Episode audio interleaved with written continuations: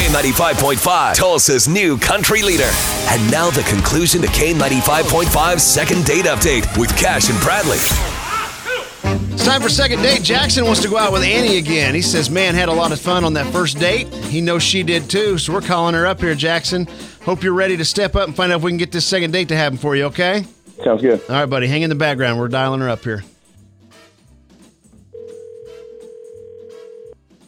Hello. Annie, hey girl, what's up? It's uh, Cash and Bradley. We do the morning show on K ninety five point five. How you doing? Oh, um, hi. I'm I'm good. How are you? I'm fantastic. You know, we have a friend in common. Uh, it's a guy named Jackson. Yeah. Remember going on a date with him? Good guy. Oh, yeah. Yeah. Jackson. okay. Yeah. Are you guys going out again? Uh, um, I don't think I don't know. You don't know? Well, that's not okay. Oh, well, what- talk to us. Why? What's holding up that, that thought process there? Um, well, we went out and it it was good. It was just kind of he was there was something sort of odd about him, and I I don't really know at least what his intentions were of the date. What does that mean? That sounds really interesting. So, what, what, what, what made you question Jackson's intentions? Well, he kind of he came on really strong. Just Okay. a little. He came on a little hot. Okay. Okay.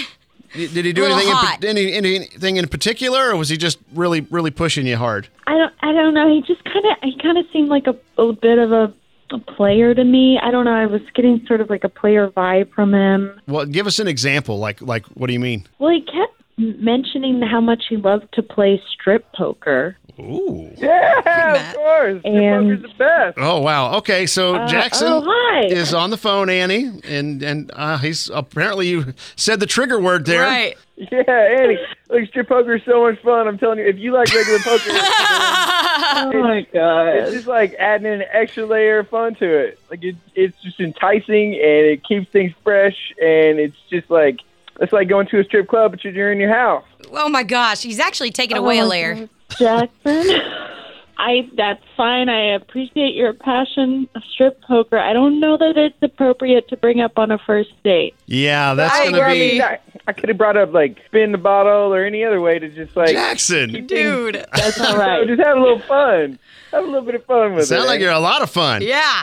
Um, that's taking things straight into the bedroom on the first. You're already talking about that on the first Especially date, if even if you're having fun with it. Yeah, and you want a lady to date, right? You don't want some girl that's just gonna. Well, maybe I'll take that back. Most guys do. However, He might want that.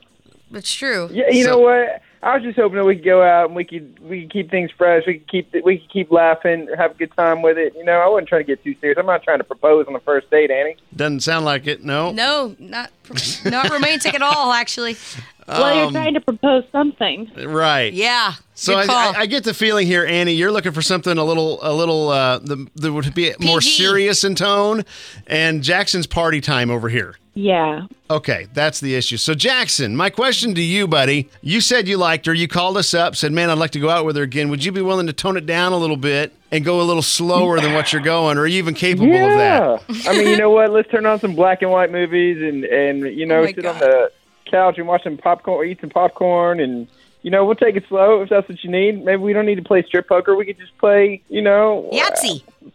yeah, strip Yahtzee. Sounds No, good. don't, don't put the word "strip" in it. I don't. Yeah. Yahtzee, Exact- Yahtzee. This guy. See, you're just, you just shot yourself in the foot there.